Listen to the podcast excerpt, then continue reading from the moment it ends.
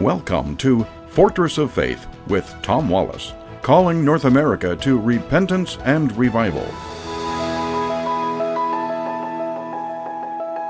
Well, welcome back once again to the Corner of Truth and Courage. I've got a couple things I want to talk to you about here today.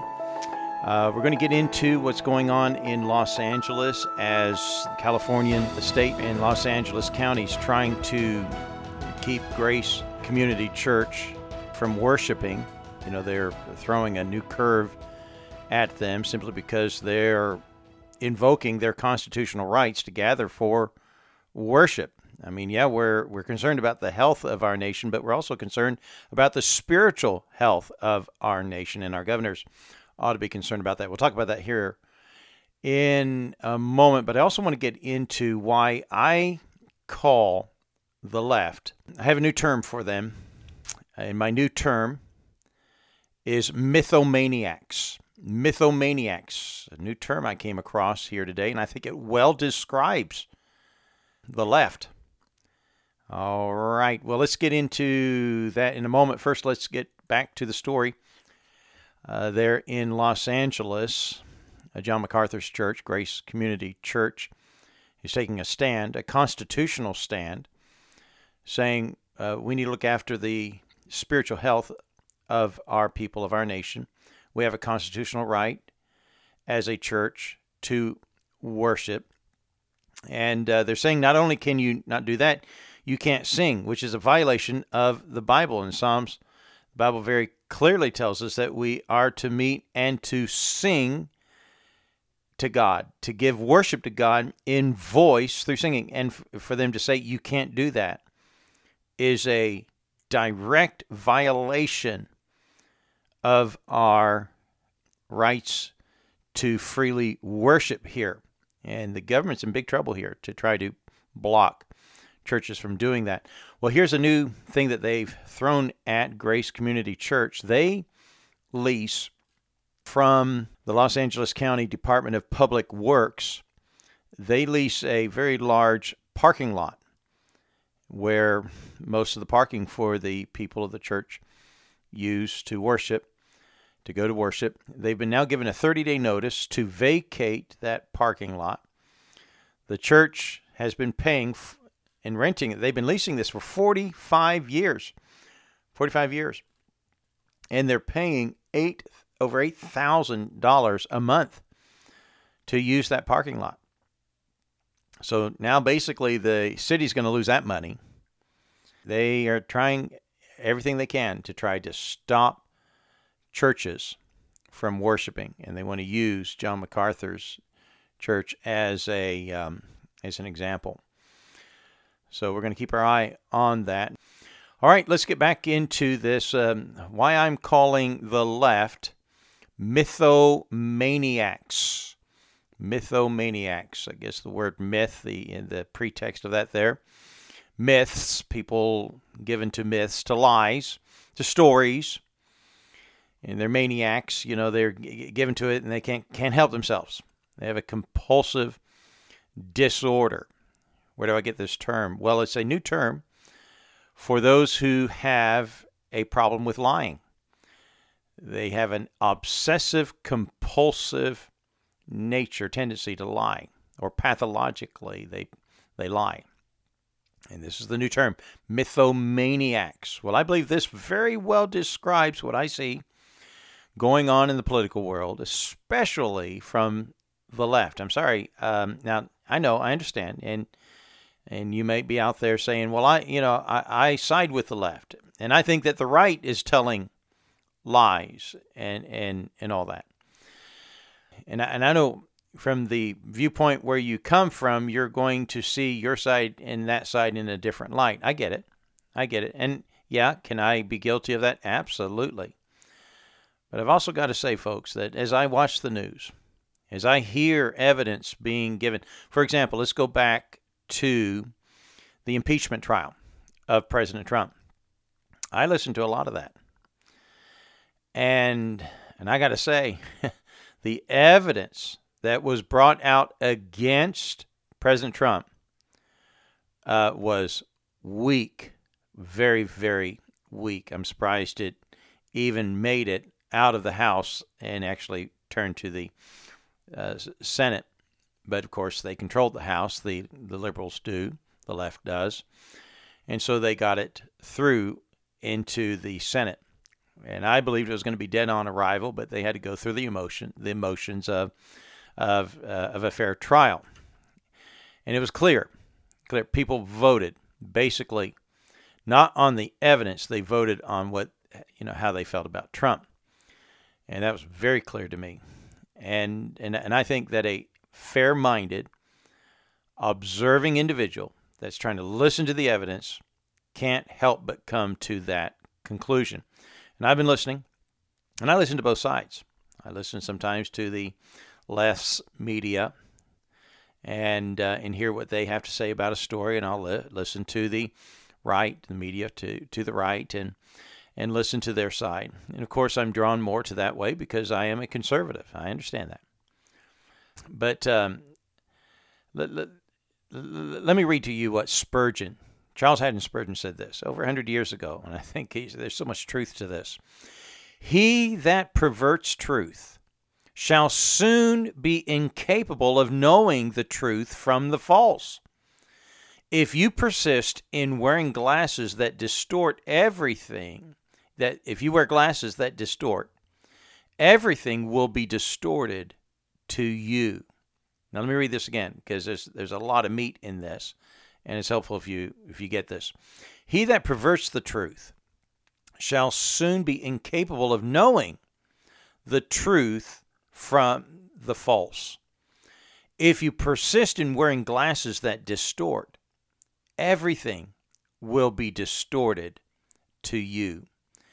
And I believe that's what's going on with the left and how they see Trump. They have begun. I mean, they from the get go, they hated him, and everything they see is going to be seen through the eyes through a distorted pair of glasses that is filled with hate, filled with disgust. They can't stand him, and they hate him. They can't possibly even see any good that he has done. They've been so overwhelmed with their bitterness.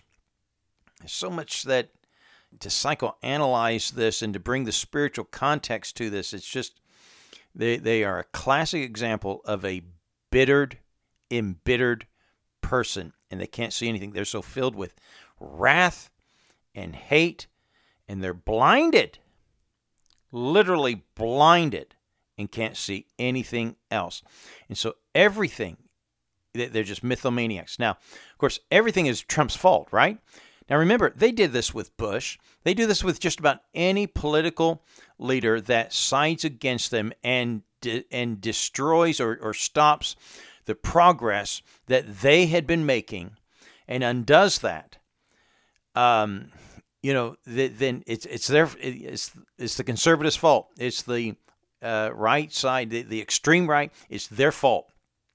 You know, Trump's being blamed for everything going on in government, and he's only been in government for about three plus years, not even four full years yet.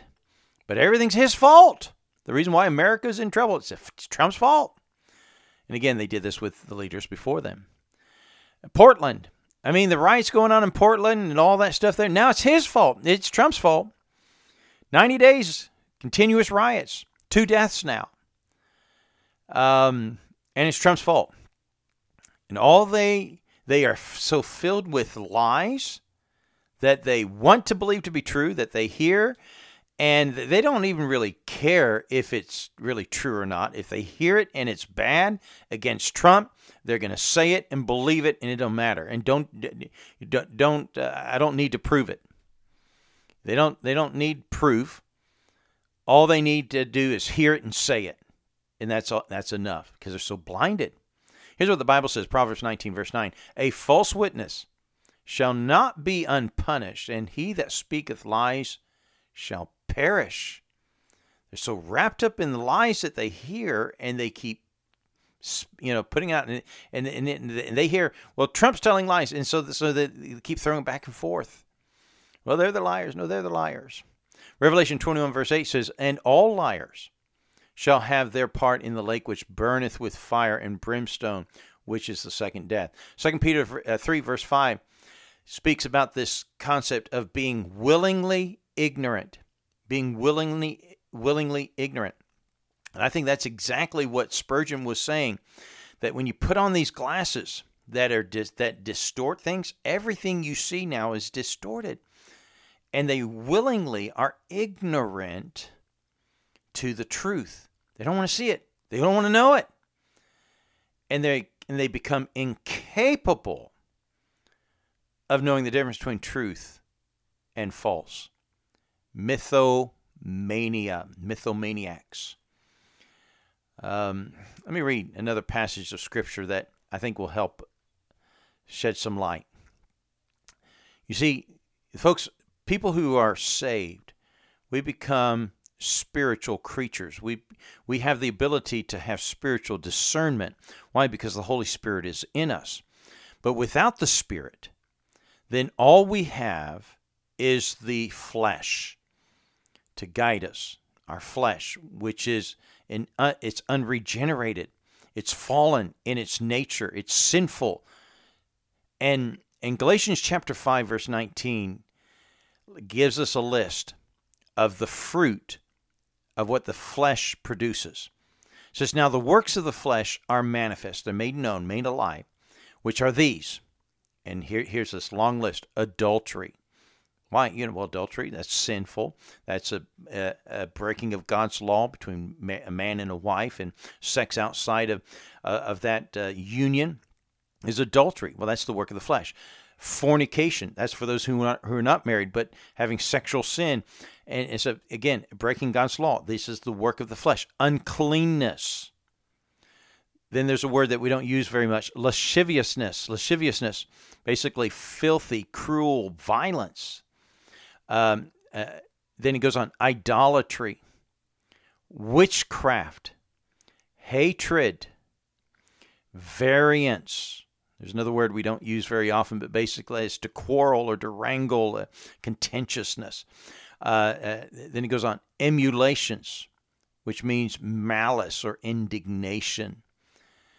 And then there's four more uh, in this uh, verse wrath, strife, seditions, heresies. These are the works of the flesh. And then verse number 21 envyings, murderers drunkenness, revelings, and such like. Revelings, you know what that word is? Riots, rioting. And what, what do we see going on? When you're filled with so much hate and wrath, and you're filled with the flesh, and that's all you have, and your anger comes out, and your indignation, and we see why they live and why they do what they do and it's, it's certainly they're not going to blame themselves. It's got to be someone else's fault. It's their fault. It's the other side's fault for why we're doing what we're doing. No, they're doing it because they're creatures of sin and they need a Savior. They need Jesus. Oh, how our nation needs the gospel. And folks, we need to stand up. We need to be leaders. We need to uh, not, not just have truth, but have the courage to speak it and I encourage you to join us again tomorrow as we talk more about matters like this at the corner of truth and courage. God bless you.